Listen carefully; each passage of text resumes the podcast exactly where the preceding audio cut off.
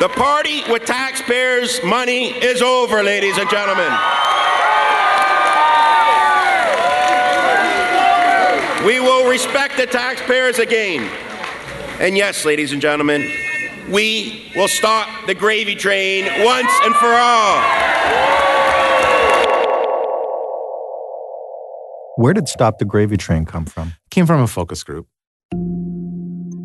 Because everyone, Gravy Train was something they had in their mind. So for one person, it was like literally go down there, kick the shit out of the unions. They're getting way too much.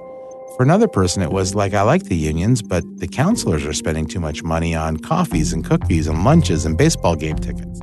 For someone else, the gravy train was these tax increases are killing us.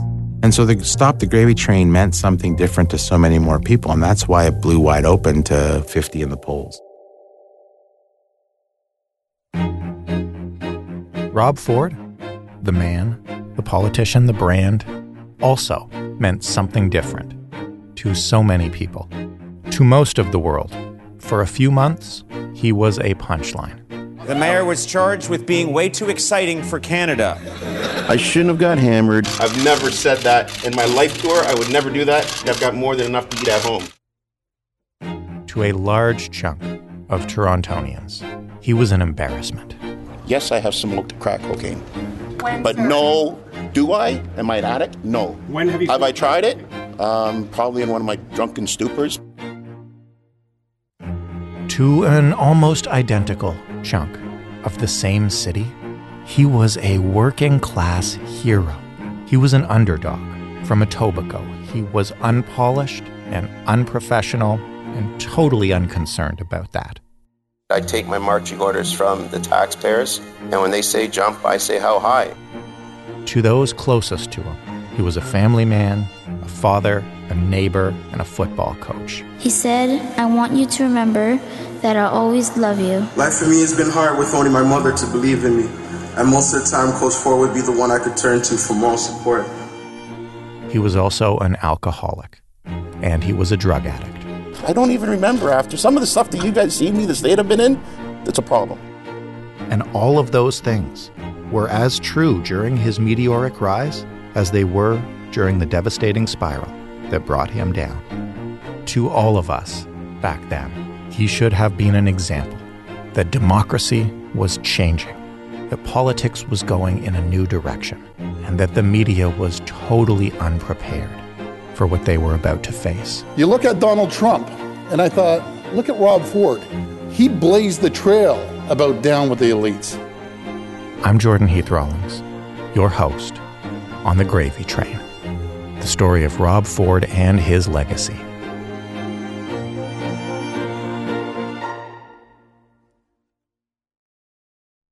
I remember the night that Rob Ford was elected mayor of Toronto. I'll never forget it. I was in a newsroom, like I always was. I worked in newspapers for 15 years. I was in a lot of newsrooms.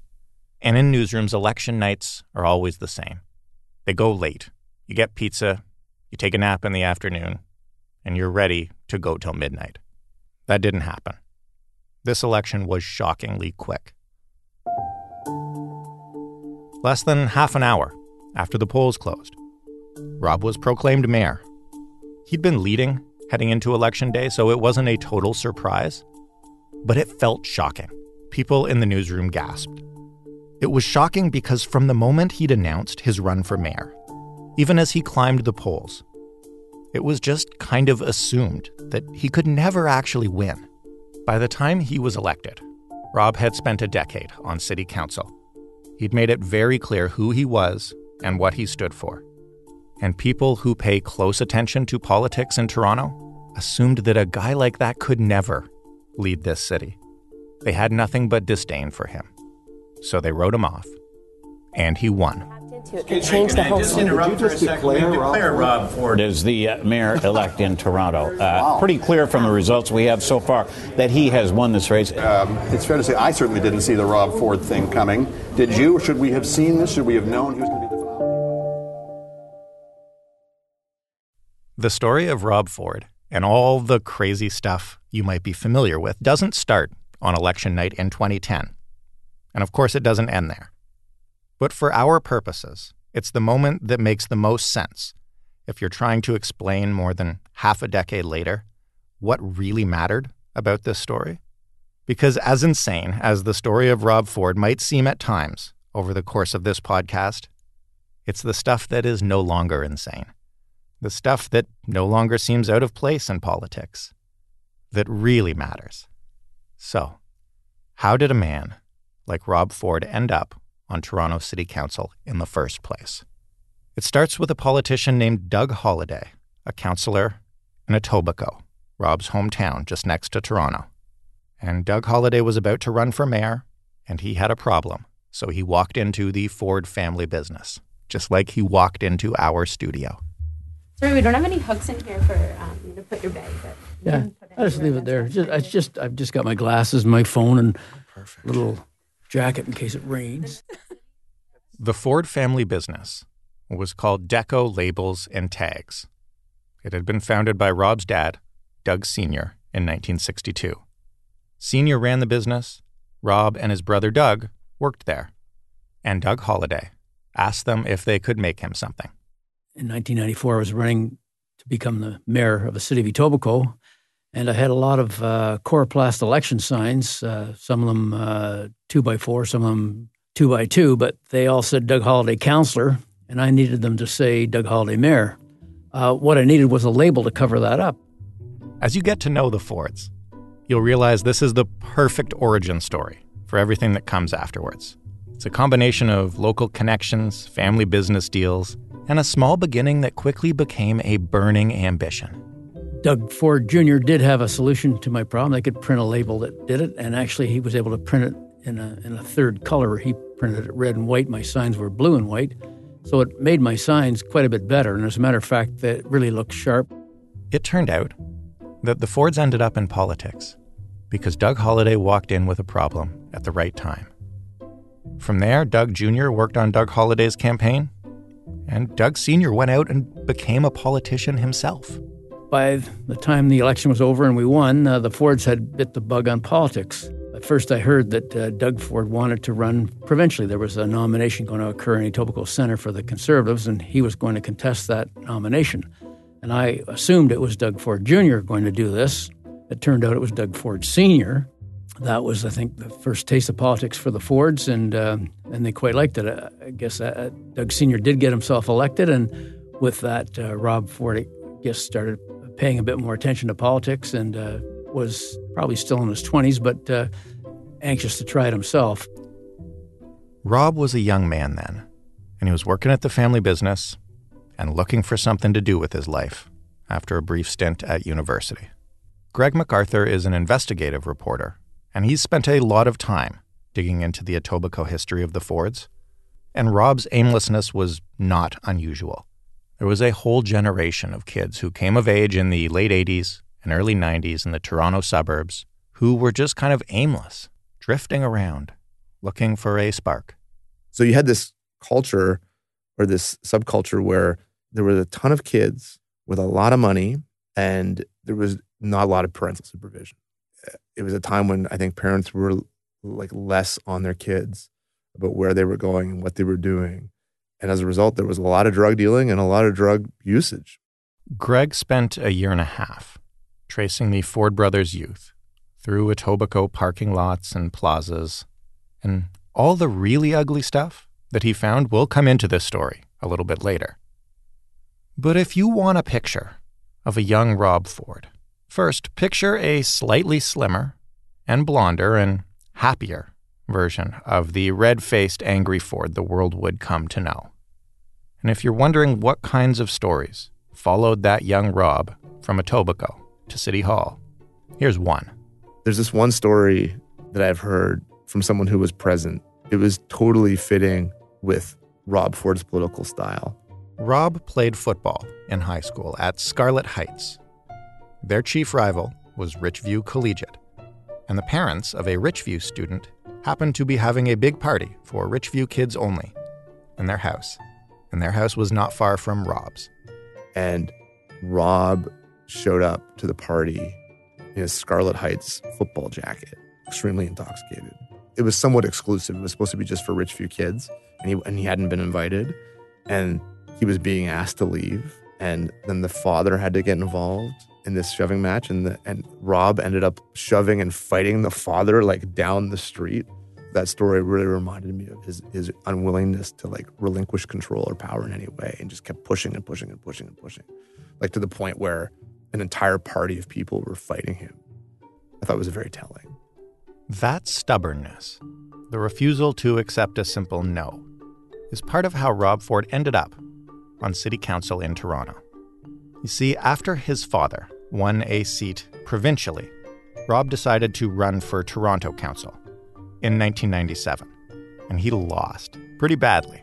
But three years later, he moved one ward north to avoid the councillor who had whooped him last time.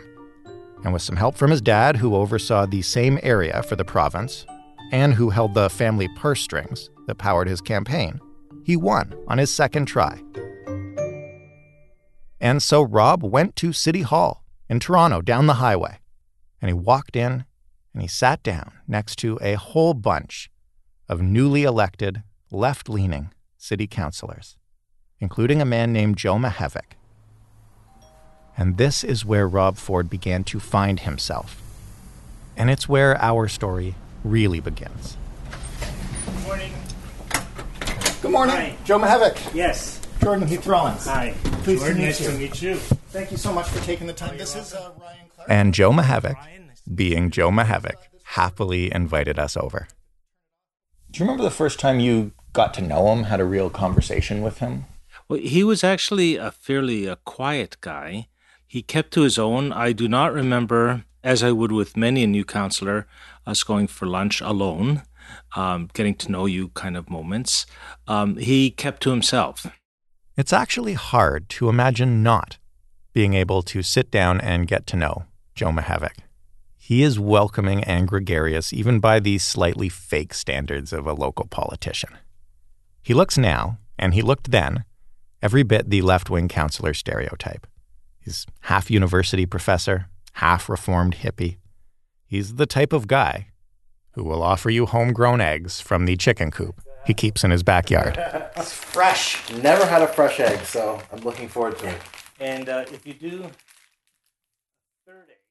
what was interesting is is that the way he was privately or al- uh, alone was very different than when he was in front of a mic. In front of the mic, there was a, a certain Rob, and he was, uh, let's call him the ranting counselor. He would get up, and it, it pretty well was a canned speech. What does that speech sound like? Um, we're wasting taxpayers' money. Um, that uh, leave people alone, get the government out of people's face. Uh, these uh, virtually every city department is wasteful. Every so often, Rob Ford would record a video for YouTube. He had his own channel, and it was his preferred method of communication. And these videos would prove Joe's point about the message at the heart of his brand. So, at the end of it all, if you add up the golf passes that we get for free, the free Board of Trade membership, the free exhibition place, the free Casa Loma, the free conservation, the free TTC pass, the free zoo pass, the free parking pass. You multiply that by 45 members of council, you're looking at minimum, minimum, minimum savings of 20 to 30 million dollars of taxpayers' money. This is what, what this is what I talk about of wasted money at City Hall. This should be eliminated every single budget meeting. I tried to get rid of this, and they laughed me out of the council chamber. The infamous slogan would come a little later, but the brand that built Rob Ford, that was there from the very beginning. Doug Holyday, the guy who helped the Fords get into politics, was now also a counselor in Toronto. And so he knew from back in Etobicoke what Rob was all about. Holyday's brand was as a penny pincher too, just like Rob. But he was not prepared for how far Rob was about to take it. When he got down there, one of the first things he did announce was he was going to follow my lead and he, he was going to try to do some of the things that we'd done as mayor of Etobicoke and as we were doing at the new City of Toronto Council. I had the lowest expenses. And so, in order to get the lowest expenses to beat me, he simply paid for everything, which I didn't think was the way to, to do it. And that went a long ways to creating, I guess, an, a brand for him. For the couple thousand dollars a year that it cost him to do that, that was something that he couldn't have paid. He couldn't have bought enough advertising to ever accomplish what was accomplished because he spent that money. Here's how it works city councilors have a budget they can use for things to keep their offices running everything from meals to pencils and paper to bubble gum if they want to submit it.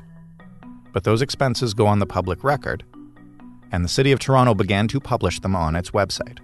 And so if you filed for zero expenses because you could afford to buy everything out of your own pocket, you could then go through those records and take some pretty embarrassing numbers about your colleagues and point them out to reporters. And Rob used that quite well he had his staff list some of these uh, expenditures of, of some of the counselors and some of the waste that was going on. And some of it made interesting reading, and some of the papers, of course, would pick up on that. And that, again, just heightened the brand.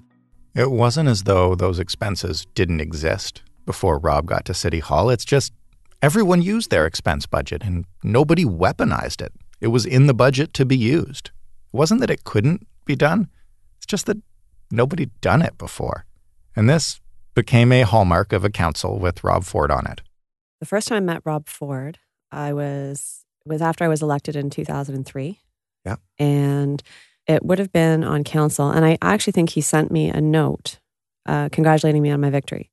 That's Karen Stintz. And Rob should have been on her team. She was a fiscal conservative. She knocked off a long-time incumbent. And she joined a group that was already forming right leaning opposition to Liberal Mayor David Miller. Miller had made no secret of his plans to invest in expansive transit projects and thousands of new affordable housing units. And he had given in, notably, to the union after an infamous six week long strike by the garbage workers left the city's streets oozing with filth. So Miller was an easy target for a team of conservative councilors. But the thing is, Rob hadn't been on a team since high school, and he had no plans to join one at City Hall. Rob uh, was not really part of the opposition. We had actually formed an opposition um, called the Responsible Government Group, and Rob didn't want to be part of it. Um, he was always a lone operator. And so he would pick causes as opposed to opposing David Miller, recommending cuts to the watering of the plants or to uh, office budgets or to various small items that made big headlines. He was the man that would find the dollars that we were just not paying attention to. And he used to, you know, say, My father would always tell me, if you look after the cents, the dollars will take care of themselves. And he was very much that person. Did he ever burn you uh, with those expenses? Well, he did actually um, erroneously. He um, had added, tallied up my uh, taxi expenses and he posted on his website at the time that I took a, I think it was a $500 taxi ride on New Year's. And in fact, I hadn't taken a $500 taxi ride on New Year's. Um, it was the sum total of all the taxis I'd taken in the year that they had added up and put as one taxi ride. And why it was so frustrating to me was because I was actually in the hospital with my daughter because she had pneumonia on New Year's. so I knew for a fact I didn't take a cab on New Year's. So I did talk to his office and they did uh, they did amend it, but they weren't interested in making friends of counselor colleagues. Rob typically didn't spend his time at budget meetings or committee meetings. He believed in direct customer service, so he gave out his phone number to anyone, to his constituents, to other constituents. He wanted them to call him, and they did. I was brought up in a business. I was brought up um, in my dad's business, and he said there's two rules in selling. The first rule is the customer is always right. And the second rule is reread the first rule. The customer is always right. Thank you, sir. You take care. And I take that exact same approach to politics. When they call me, there's no such thing as, oh, I'm busy, I'm this and that. They're the boss. They deserve. When citizens called and had a problem, Rob would go see them Instead of sitting in a meeting, he would drive around and meet voters one on one. And like I said, not always his voters. To this day, if you ask a Torontonian from anywhere in the city what they remember about Rob Ford other than, you know, this is the myth they will conjure up. The one thing he did do as well is he would take calls from people all across the city who were frustrated by the city and their counselor. So he, to be candid, there wasn't a lot going on in his community. So he had time to be visiting the city and in everyone else's community. And often he would send a message to counselors' offices arranging a meeting with their constituent and city staff and then demanding that the counselor be present at his meeting that he called for a community concern in another counselor's area. And it was very frustrating to be called to a meeting that he'd organized without any concern for whether I actually could fit that in my schedule. And then left the impression with the constituent that I didn't care. Tell me about that meeting. You clearly remember one of them. Oh, it was about windows. And it was about a constituent who was complaining about her neighbor's new home that was built. And her position was that the windows were not in um, accordance with the building code. And this battle went on for years because the neighbors just didn't like each other. I had got drawn into it until finally I said, "Look, I can't do anymore because fundamentally you just don't like your neighbor. And so she called Rob Ford. The weird magic of Rob's common touch was that it didn't matter who else had told you it couldn't be done. When Rob Ford came out, he would either convince you that he's the guy who could help you or that nothing really could be done. And that was it. What was amazing to me, actually, was that even though I had gone out and met, as in my personal example, I had gone out and met with this woman probably three or four times. And yet it was only Rob who could tell her that nothing else could be done. Hmm and that was again a mystery to me. So somehow Rob had built up this reputation as the guy who could fix it, and yet if he couldn't fix it, people believed that it really couldn't be fixed. Whereas if I said it can't be fixed, then they would call Rob. That's the tell it like it is uh, right. mentality. But I later found out because when I was running for reelection, she had a giant Rob Ford sign on her lawn when he ran for mayor. The, the famous thing about Rob is that someone would phone him up and my pipe isn't leaking, or some bureaucrat said no when I wanted him to say yes, and Rob would fix it. That's Gord Perks. He was and still is the councillor for a Western Toronto ward. He's a tireless advocate for city services and the environment. In fact, the first time he set foot in City Hall, it was not as a councillor, but as an environmental activist. As you may imagine from that introduction, he was ideologically opposed to Rob from the moment the two met. But he sat near him in council, and he has an insider's view of the myth I just described. No. What Rob would do is say, You are right. Uh, the system is broken. You should have got better service than that. Uh, your perception that government is your enemy is absolutely correct. I will go fix it. And then and this is something that only those of us who were here in the building know, uh, he would do absolutely nothing to fix it. Nothing. His success came from telling people they were right, not in delivering fixes to their problems. He was profoundly lazy uh, in terms of understanding how the the city of Toronto worked. To councillors like Perks, who considered themselves progressive, it wasn't just Rob's misunderstanding of government that bothered them. There was another side to Rob that was unavoidable. He made it very plain to anyone who was listening with even half an ear open that he was deeply racist, sexist, and homophobic. From the first day he arrived at City Hall, whether you wanted to call them racist and sexist and homophobic or not, Rob's public comments were frequently offensive and inflammatory, and his words and the condemnation that followed became the story. Early in his first term, for example, Rob had called attention to a large expense submission of an Italian counselor named Giorgio Mammoliti, and Mammoliti alleged that he went much further than that.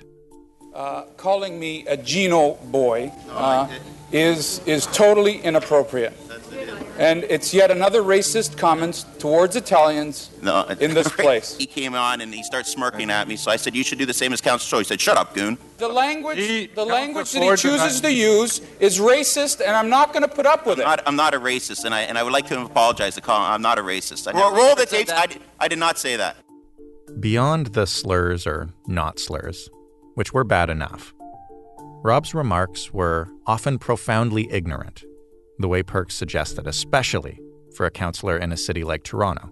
Even 15 years ago, Toronto was one of the most diverse cities in the world, and it had perhaps the largest openly gay community outside of San Francisco.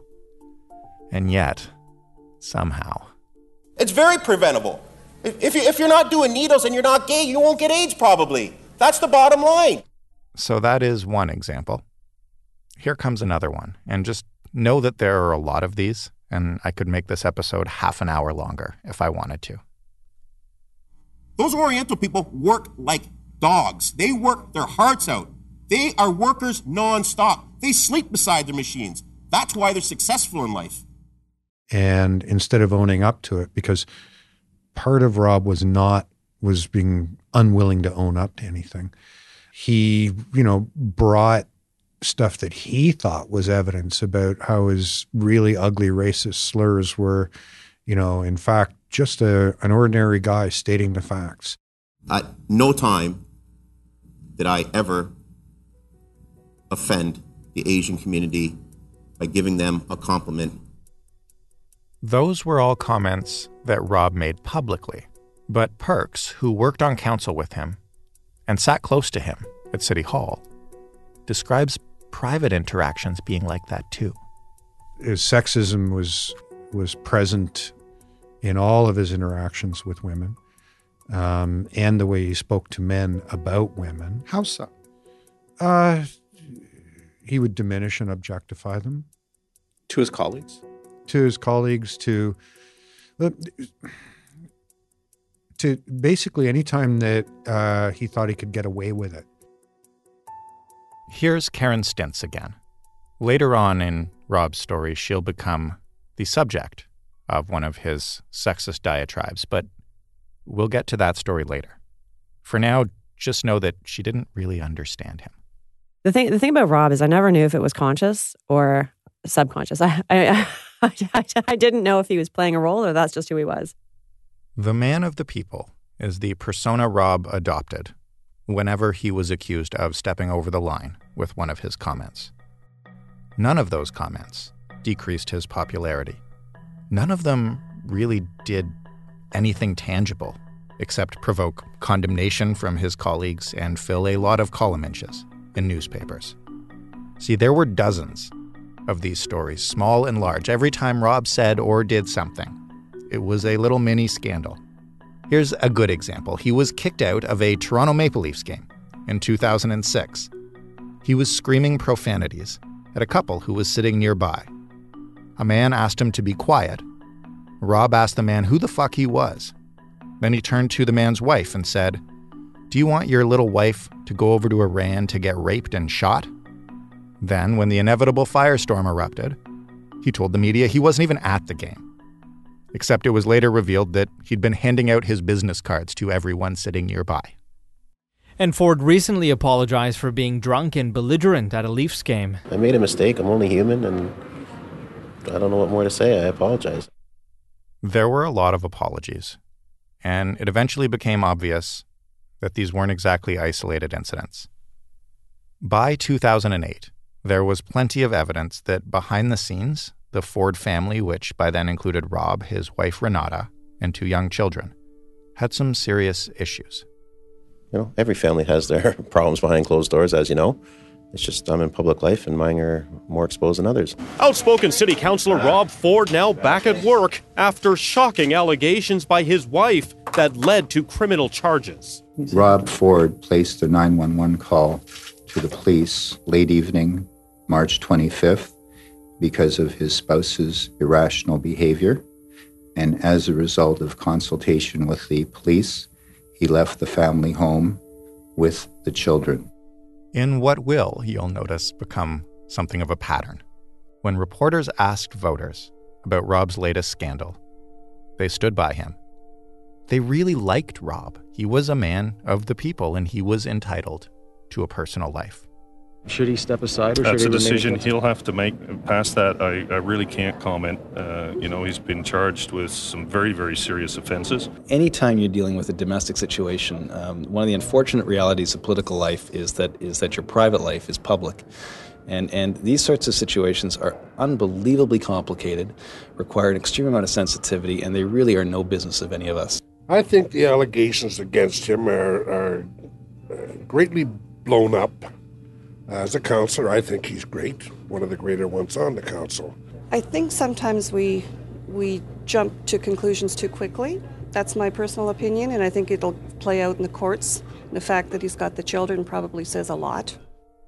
In this particular case, the charges were eventually dropped, and the media did not pry further into the counselor's home life. And Rob went back to building his brand as a penny pincher and a man of the people. And there was a growing segment of Toronto who were buying it, despite the scandals or maybe because of them. Maybe they normalized him. This is one of those things that I mentioned at the beginning that might have seemed insane at the time, all these scandals making no dent, but that doesn't seem insane anymore. Doug Holyday, who understands exactly where the Ford family comes from, can explain why some of the worst stuff to come out of Rob's mouth just bounced right off him. Rob always uh, was outspoken, and sometimes he he, he didn't have his thoughts uh, in line, but uh, lots of times uh, he made sense if you if you really listened to what he had to say. The thing with Rob was, I guess, in, in some of his personal life uh, later on, it, it came apart. But uh, politically, I thought Rob was very astute, and he he knew, from a common sense standpoint, what needed to be done to manage the affairs of the taxpayers who who voted and put us on the council. That was the brand. He was the helping the little guy all the time. If you phoned him up, he'd come to your house. I don't know how he could have had time for other things like reading the agendas and following the detail of managing the city, but you, you know, you can't be on the phone 12 hours a day or I, I, I would sometimes get a call late at night from Rob Ford. And it's because my number came up in his system somehow, and he didn't recognize that it was me. And he called, and, and he'd say, It's Rob Ford, return your call. I said, Rob, I called you two days ago, and it's my, it's me. And I saw you yesterday.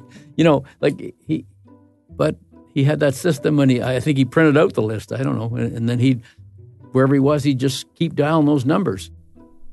There's a key part of Rob Ford's brand that inspired so many people. It's why they loved him so much, so much that no scandal could ever make a dent in the image they had of him. It's the part of his image that casts him as the plain spoken regular guy. The guy who would come on over to help you out, your man on the council. If you don't care much about politics, that's what matters to you. But if you care about politics and the way it works, if you care about the bigger picture or the policy or the process, like Gord Perks does, for instance, then it's impossible to understand why people respond so emotionally to what Rob Ford is selling because it must seem obvious to you that it will never accomplish anything substantial. But that doesn't matter to them. He would spend absolutely none of his time fixing the things that can be fixed how frequently the bus runs, how many childcare spaces we have, uh, the relative tax rates of, of uh, commercial and residential properties, all the hard, thorny problems that actually make cities work. Rob never knew anything about any of that. He never cared about any of that, and he never spent one minute on any of that. So he had plenty of time to ride around in his truck and tell people how great they were. And that's what people liked. It's not that he solved any of their problems. It's not that he had any particular genius for uh, building a new political movement. He just managed to persuade people that the guy who tells you what you want to hear is your friend and you want to have your friend in the mayor's chair. This is the debate at the heart of all of it, at the heart of Rob Ford's legacy, at the heart of politics itself, I'm not joking. The question of whether Rob was an idiot playing angry people for fools or a genius tapping into a growing movement. That's at the core of understanding how we view what happened next. Doug Holyday is on one side, and Gord Perks is on the other. And the truth might be somewhere in the middle. But that debate doesn't leave room for a middle. By the end of 2009, Rob Ford had pissed off basically all of City Council, left and right. But he'd done that while building himself a substantial base of voters all over the city who loved him, mostly because he'd called them back and gone to see them. His offensive comments and personal scandals meant that he was portrayed in the media as a thuggish buffoon at best. But we covered him. I was there. We covered him all the same because those scandals also made for great headlines. He had been called a racist and a homophobe repeatedly and publicly by counselors and the media and everyone else. He'd faced charges of domestic abuse. He had been mostly absent in the actual day to day operations of the council he sat on. But he had spent the past 10 years making calls and handing out business cards, and yes, riding around in his truck and telling people that they were great. So naturally, when the calendar turned to 2010 and the election came around, Rob Ford ran for mayor. No one ever thought that this gentleman would be the mayor of the city of Toronto after um, uh, 10 years of uh, watching Rob Ford in action. Uh, those who had who were with him during those uh, on council at the same time as him during those 10 years he would have been uh, perceived as having the lowest skill set to actually uh, undertake that function um, when he announced that he was going to run for mayor most of us said, Are you serious, Rob? That you're going to do this? And he says, Damn right, I'm serious. I'm going to go after you guys. The way Karen Stintz saw Rob Ford in 2010 could apply to basically every counselor. He was not a threat. Part of the mistake we collectively made was we just dismissed him as being irritating instead of recognizing that he was building the space across the city with disaffected voters. That's where the story of Rob Ford began. Here is where it's about to go this season on the Gravy Train. He introduced himself by saying something like, I'm not going to have any cancer on this campaign. From the get go, his campaign was, you know, I, I'm going to use the word corrupt. It was all war all the time. I said, You got to make a decision. You got to choose. You want to do football or do you want to be the mayor of the city? They talked about finding empty alcohol bottles in his office. They talked about him clearly being drunk at evening events. Trying to decide, you know, did I really just see the mayor snorting coke off of some woman's hand? Ain't no party like a Rob Ford party. There's no video, so that that's uh, all I can say. And people said if you are one tenth of your uncle, you have our full support. There was nothing for one of his kids that he wouldn't do. He was the one of the first of the right-wing populist screw the government types that have emerged in this uh, in this decade. And it worked. I'm Jordan Heath Rawlings, the host and co-author of The Gravy Train. Annalisa Nielsen and Stephanie Phillips are producers and co-authors. Ryan Clark is also a producer and our sound engineer. Rob Purchase and Daniela Giantomasso handled archival sourcing for all those clips you hear. Editorial guidance came from Claire Broussard and Amal Delich, and it wouldn't sound this good without them. And we had our production assistants, Lucas Ionetta and Matthew Morrow, doing everything else that needed doing. If you enjoyed this episode, you better hit subscribe. There's more coming. You can also find this podcast, the other one I host, called The Big Story, and about 10 or 12 others at frequencypodcastnetwork.com. They are all excellent. Go give them a listen.